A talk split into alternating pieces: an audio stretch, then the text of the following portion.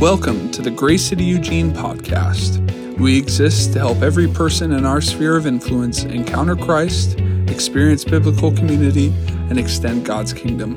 If we can help you in any way, feel free to reach out to hello at gracecityeugene.com. Here's the podcast. Well, as uh, Casey said, my name's Chris. It's good to be with you all today. Whether you're in the room here or you're on the other end of this camera, it's glad to have you with us. And I pray that the word that uh, God has given me today encourages you and helps you to take your next step in following Jesus. That's always the goal here. Um, we are in week number seven of our Make Room series, looking at the book of Mark. And you guys, we're in chapter two today. Six weeks in chapter one.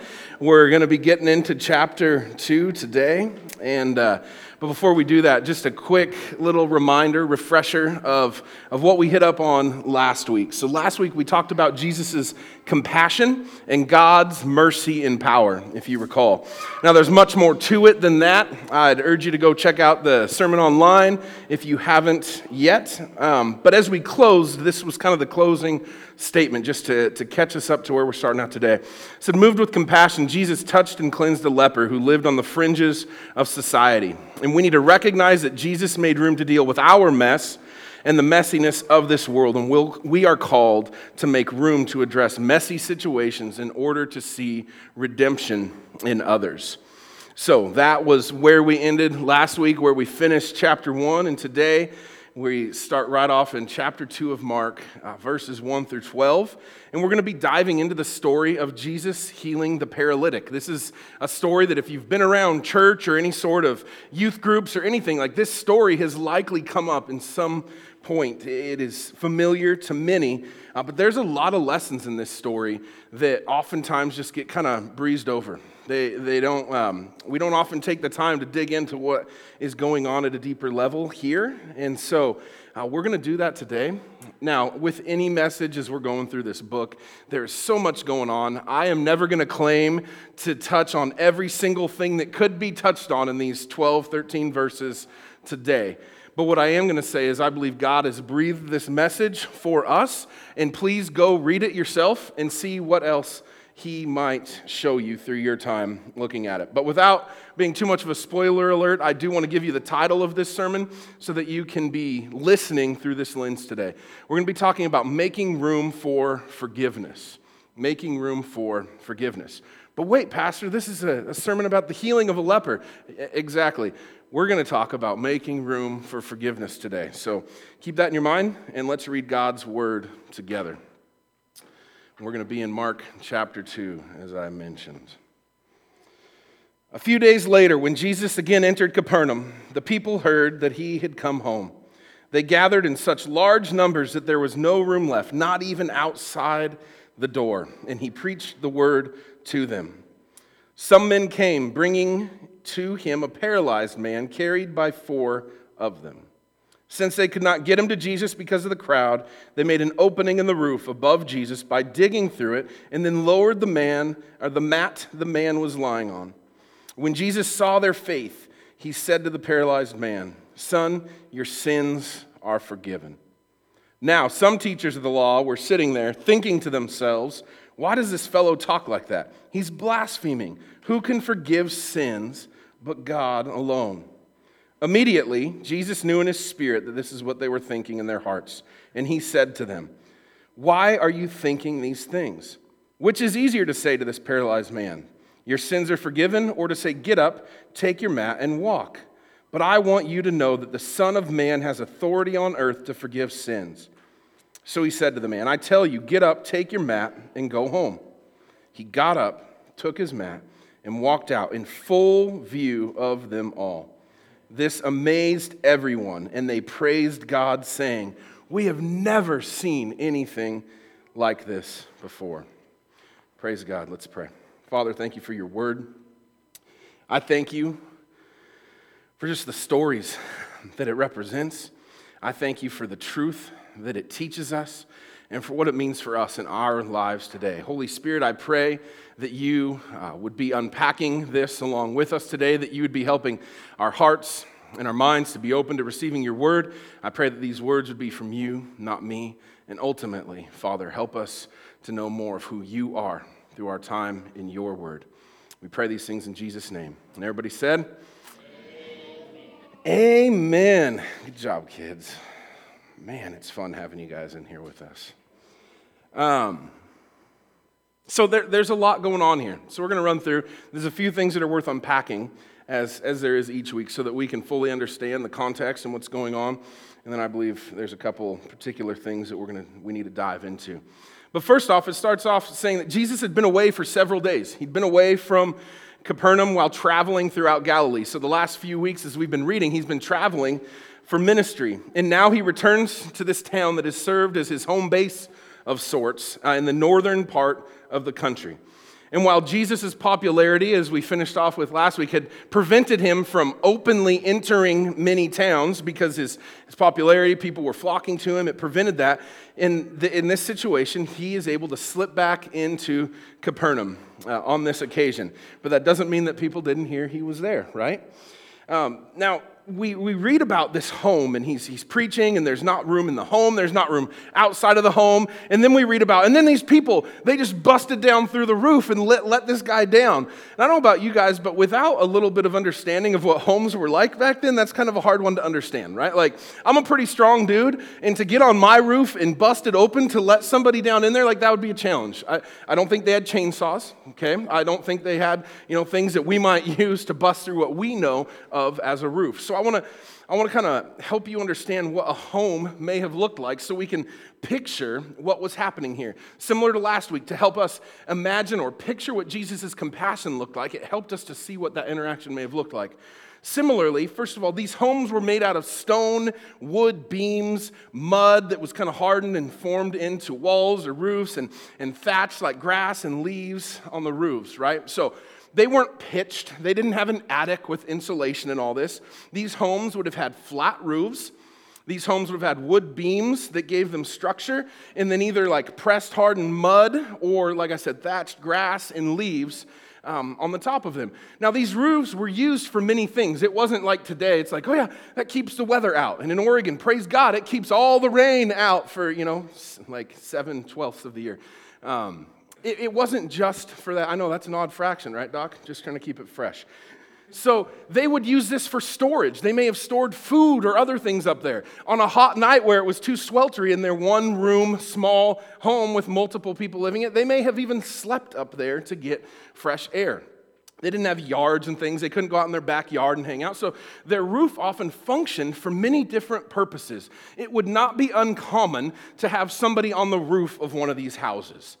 Now, because of this, there would either be a ladder or maybe stairs up the side or the back of one of these homes. So, when I first read this for the first time when I was 15 years old or had it read to me, I'm like, how did they get on the roof? Was it, were these dudes carrying a ladder too? Like, how, how does that work? Because our concept of what a house looks like and how this would play out makes this a little challenging.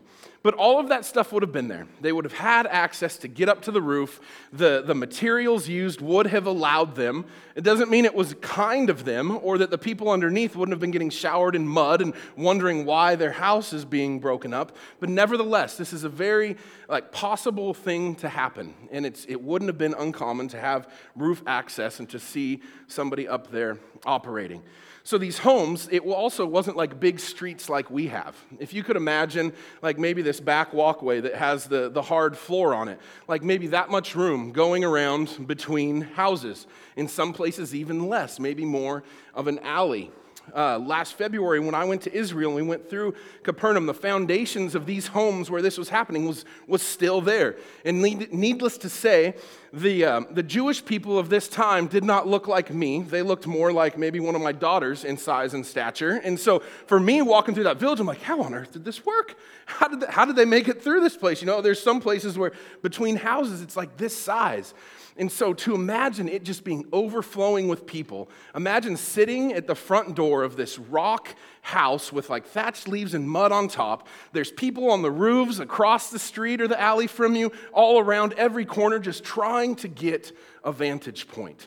Just trying to get a vantage point. This wasn't like what we imagine as streets. There would have been people cramped in every crevice, alley, roof, looking out every window and door, cramming into the person's house across the street just to get a view of this miracle worker, this teacher, this rabbi, in what he was doing.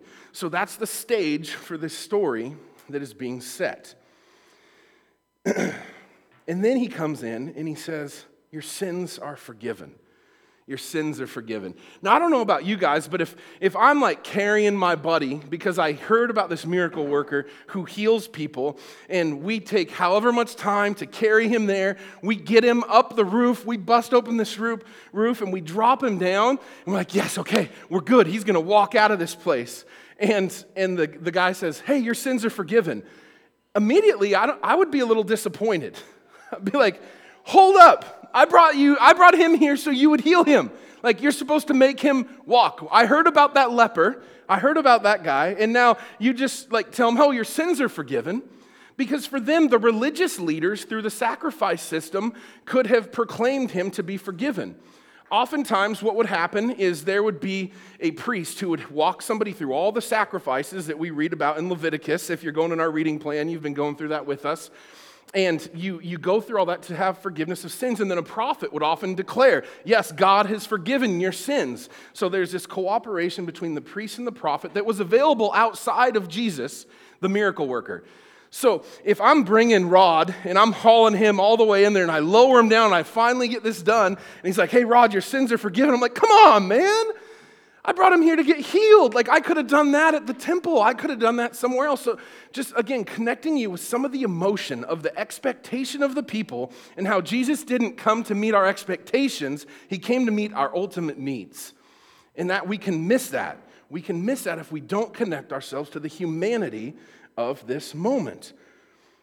Now, these teachers and these religious leaders that we read about, that was another part that is hard to understand because when I read about the Pharisees, I don't know about you guys, but I pass over and I often think just like I'm, I'm scoffing in my head at them. Like, how do they not get it? What's their problem? These guys are so dense. Why don't they see what Jesus is doing? Why don't they understand his teaching? Why don't they know it's about the heart, not about the mental assent and what's in the mind? Anybody resonating with this? That when you read about the Pharisees, you kind of scoff at them with this prideful arrogance of how could they see this to be that way? I want to urge you, I want to urge you, don't be so quick to write off these Pharisees.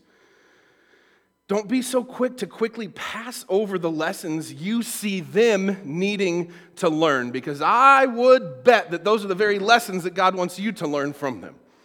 We are so quick to say, what's the, the, audacity of these guys? But in reality, that is actually the category that we belong in at any given moment. Could you imagine if Jesus came back and he was breaking like the norms of what we thought religion and church and society were supposed to be and he came back? What would you be thinking about how he was operating? You might have some judgment to throw out there. You might be a little confused. You might scoff at the way that he was doing things and the cultural norms and boundaries that he was breaking down. So I urge you, when you read about the Pharisees, and this is a whole other sermon, so you're just getting a paragraph today, but don't pass over it and dispel it because oftentimes that is actually the category that we belong in and need to receive some teaching from. Amen? Don't pass over it. God may want to reveal something to you about your religious heart through the things that you point out about the Pharisees. so, what else do we need to learn about here? Mark writes what these guys were thinking. Did you, did you catch that the first time through? It wasn't like, oh, these Pharisees, they're saying all this stuff and they're coming at him. No, they were sitting there and it didn't say they had proclaimed anything yet. But he says that they were thinking this and Jesus addressed their thoughts. Jesus addressed these guys' thoughts. This is another place where he proves his authority and his power to these religious leaders who at this point in time when it came to anything of the bible spirituality any of that like these guys were the authority.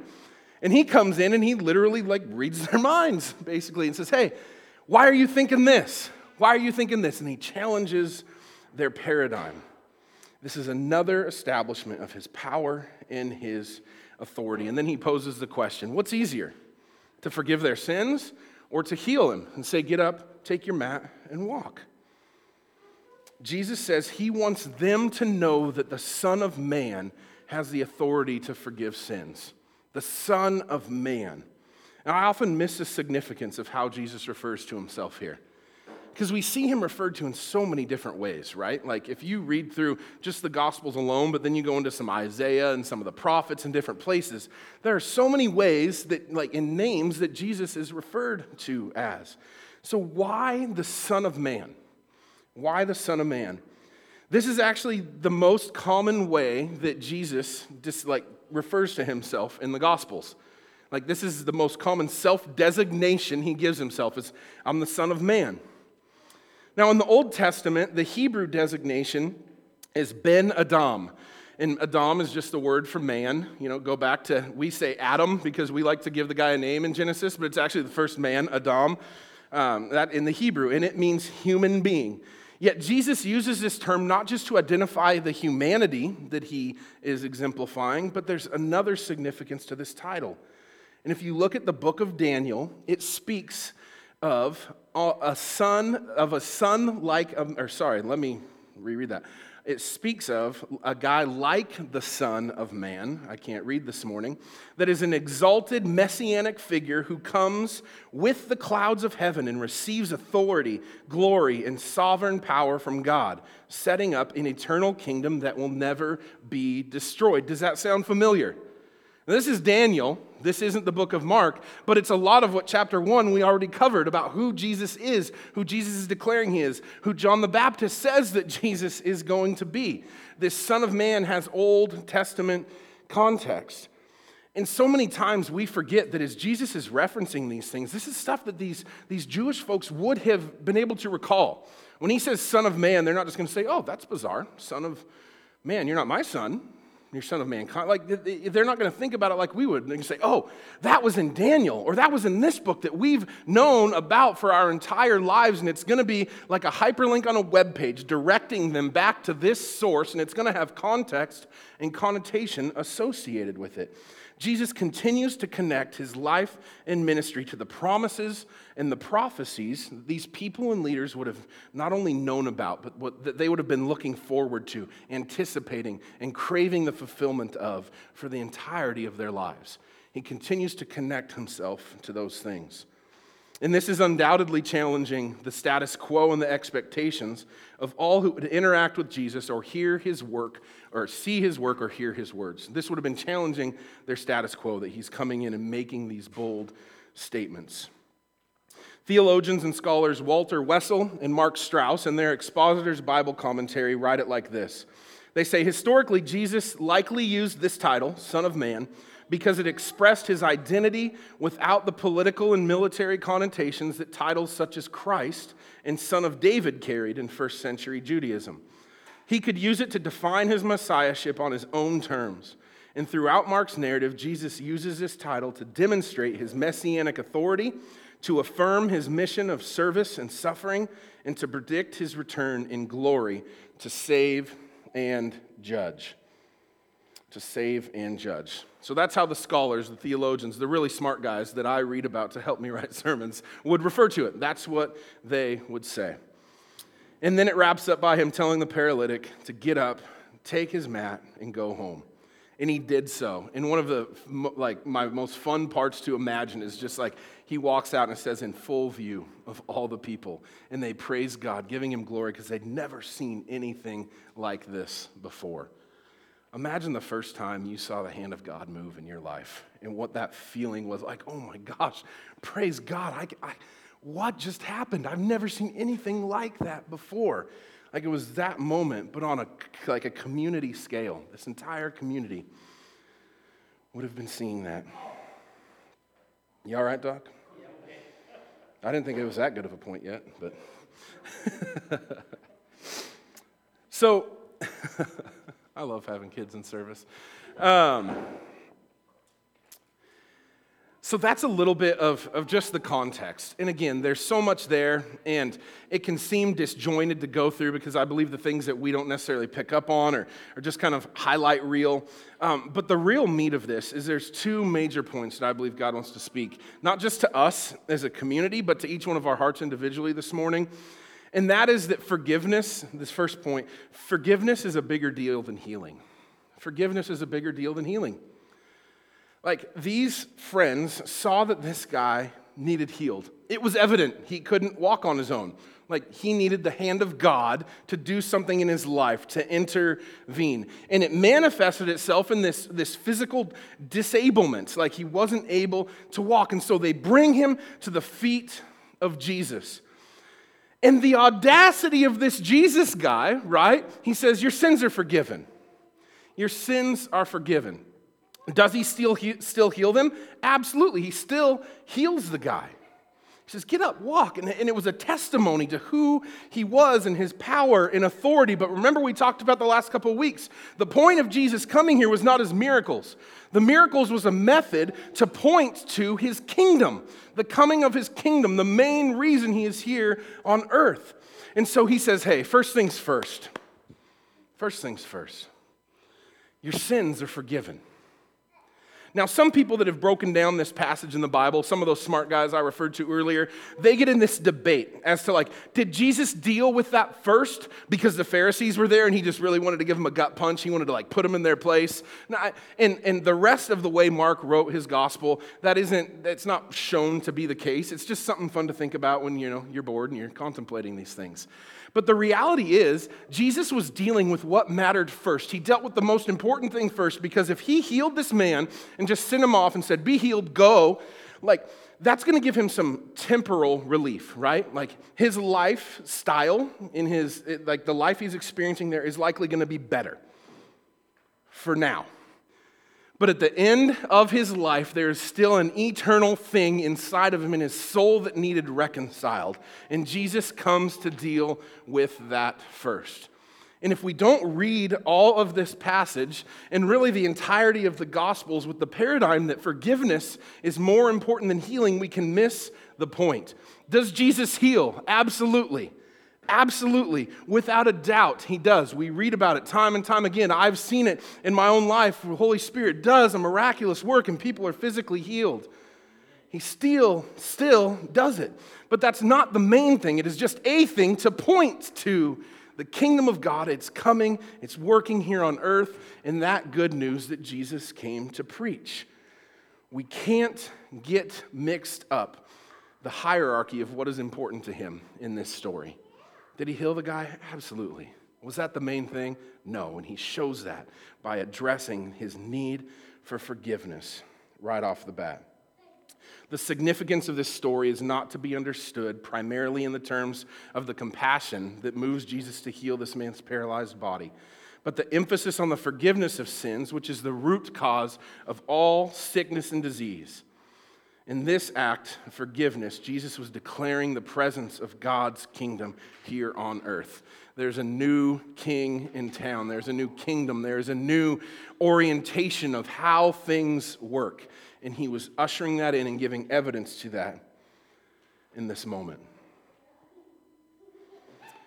The other thing that is given just about a sentence in this one verse, one sentence that I think is something that God really wants to speak to us this morning is this concept of there being strength in numbers.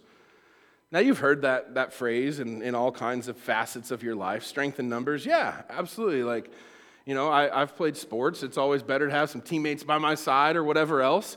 But there's something in strength in numbers, in community, in a group of people coming together that can accomplish things and persevere through things that an individual cannot on their own cannot on their own.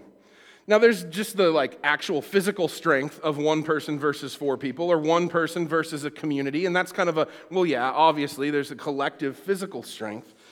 But special things happen when a group of people come together.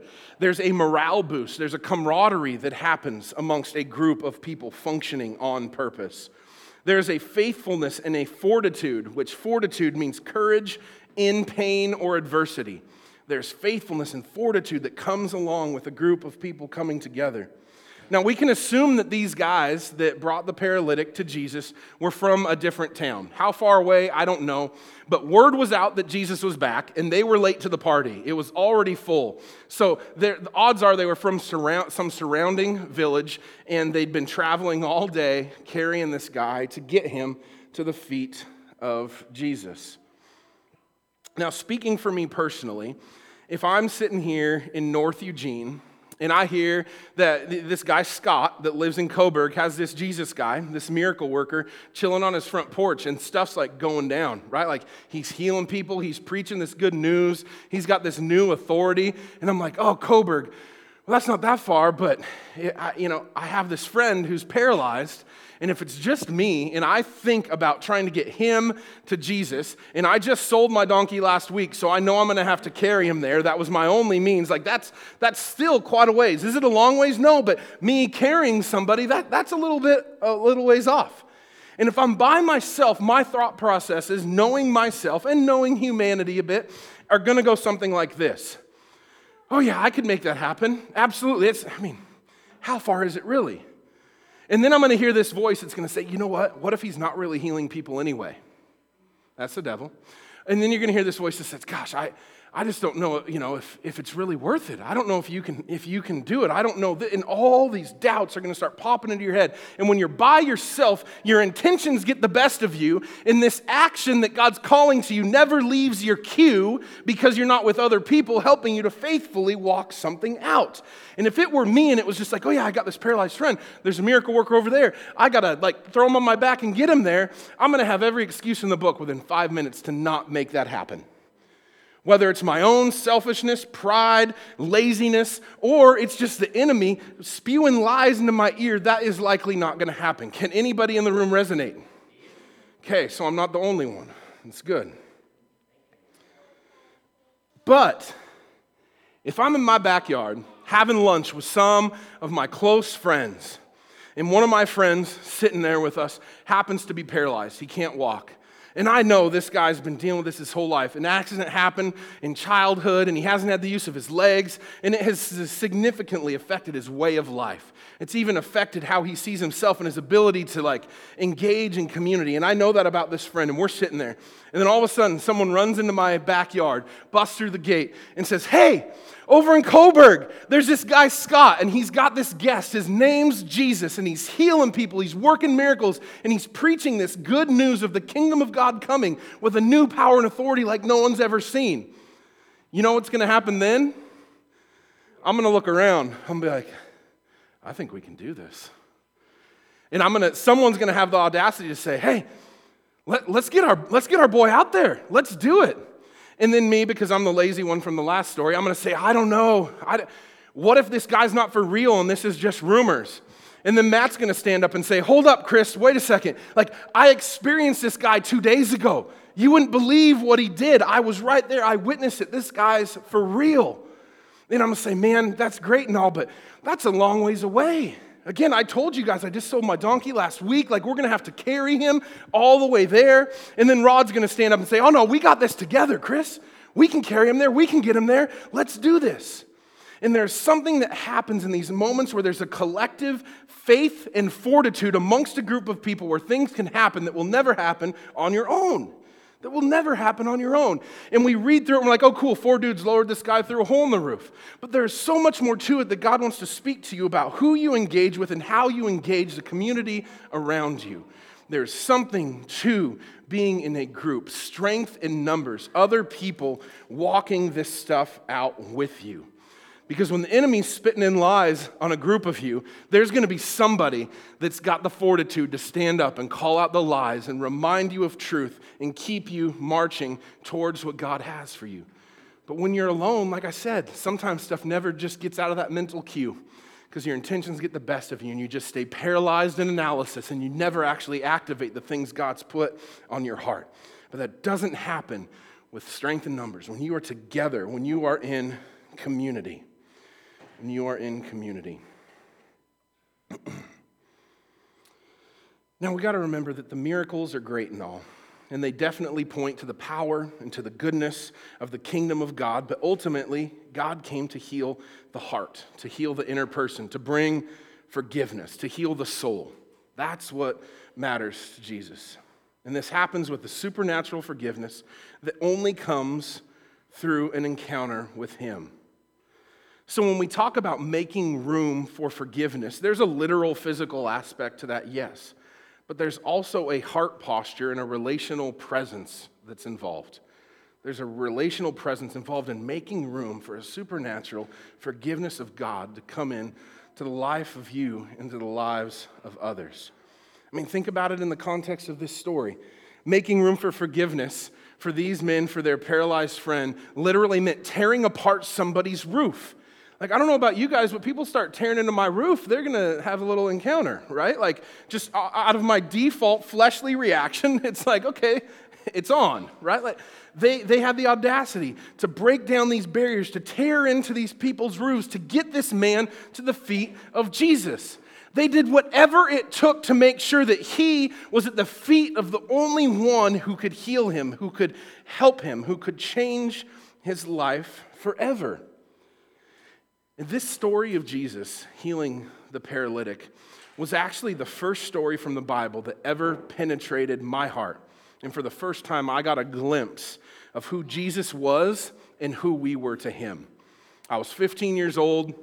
I was at a youth camp, and this story got shared, and it just did something in me. In the same way that it moved in me when I was 15, it still moves inside of me and ministers to my soul and speaks to my identity, my value, my worth, and my calling today. Now, I know and I've accepted for some time now that God has called me to be one of those men who will go to the distance for somebody. That's just how He's wired me to be, how He's called me to be, to put in the hard work, to frustrate some people along the way, to tear up some roofs and cut in line so that my friends can encounter Jesus along the way because I know that He wants them in the family. That's something that I know that is, has been something that's a part of my life and my calling. I've shed tears. I've hit things. I've yelled. I've prayed. I've been filled with joy and I've been filled with frustration. I've been loved and I've been betrayed by others. I've made friends and I've lost friends, all because I know that God has called me to break down barriers so His kids could be in His presence. So that His kids could be in His presence, so His sons and daughters could encounter His love, His compassion, and His power. And that calling to engage this world with that mindset is not just my calling. It's a calling to every single follower of Jesus. It's not just my calling and my mission. Oh, that's great for you, Pastor. That's why you're up there preaching. No, that's not true. It's all of our callings to engage people with that kind of fervor and tenacity that at any cost we will do whatever it takes to get them to the feet of the only one who can heal them.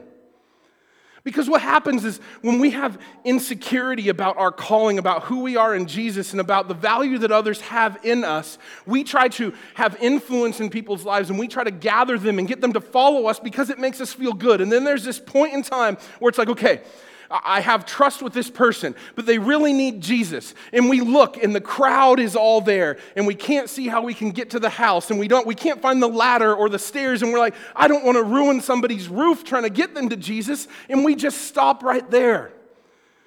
But God is calling us to break down through the barriers and say whatever it takes to get someone to the feet of their Savior, to get them to the feet of the one who created them and the only one who can heal them from the inside out because he knows exactly how he designed each and every one of you and every one of us.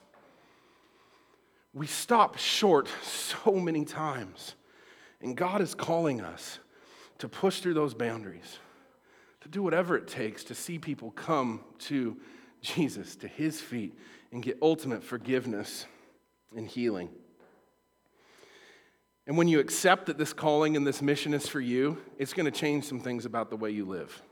Some of you have experienced this already. Some of you have been with us since, you know, within the first year of this church plant. When you commit to a calling and a mission, like it changes some things. There's some sacrifices in there. You may find yourselves actually calling somebody to check up on them. You know, like the, the kind where you push the buttons and you hit the green button that rings, and then you have to interchange with voices, not just the emoji kind of communication. Like you may find yourselves using that phone call function and talking to someone, even though that's not how you like to talk to people, because they haven't answered your text. And you know that God has them on your heart, and you're going to pursue them even when it's awkward and it doesn't feel comfortable. You're going to step outside of what you're comfortable with. Sometimes you're going to have to have extremely awkward and hard conversations with people when you live life this way. Not because it's what you choose. I don't know a single person in here, maybe one, maybe two. I'll say two so I don't have to say names. I don't know many people in this room who would love to have hard, awkward conversations. I don't know how many people would, would choose to do that. But because it's a necessary step in leading someone to Jesus and literally carrying them to the feet of Jesus, that's going to be something you're going to have to do when you say, Yeah, I'll accept that that's my calling and my mission. When you accept this, you're going to mourn and grieve with others. You will have things said to you that you don't think are true, but you take it anyway.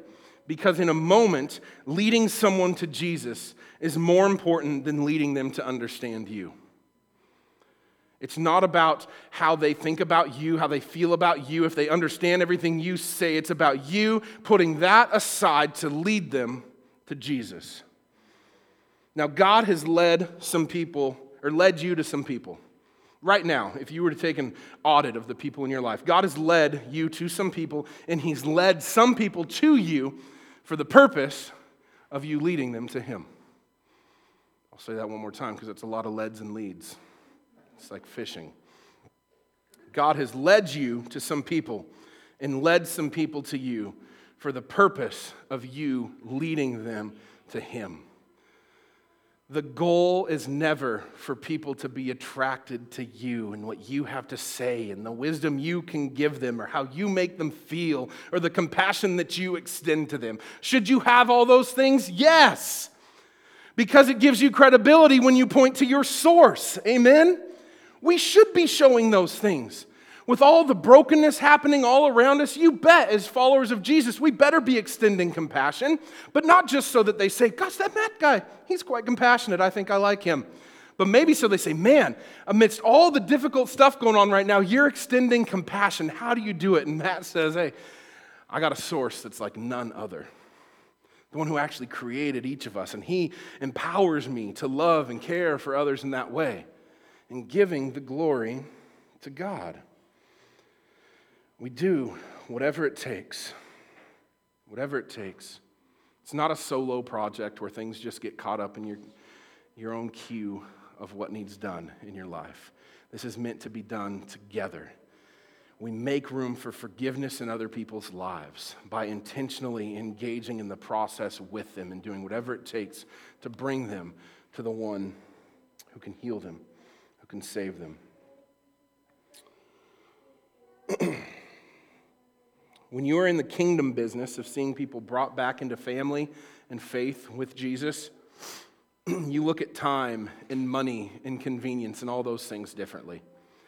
Because if you just think about the people that God's led to you and, you, and He has led you to, and you're like, man, that's a lot of work. That's a lot of time. I'm going to have to give up some things I like. That's going to cost me some money. That's going to cost me, like, you look at it and you're like, ah, that can be a barrier to entry. But when you're doing kingdom work, God changes your heart and your mindset about those things. And they change. And you realize that it is so worth the sacrifice. For every person that repents, believes, puts their faith in Jesus, gets water baptized, gets filled with the Holy Spirit, each person that engages in that process, it is so worth the sacrifice.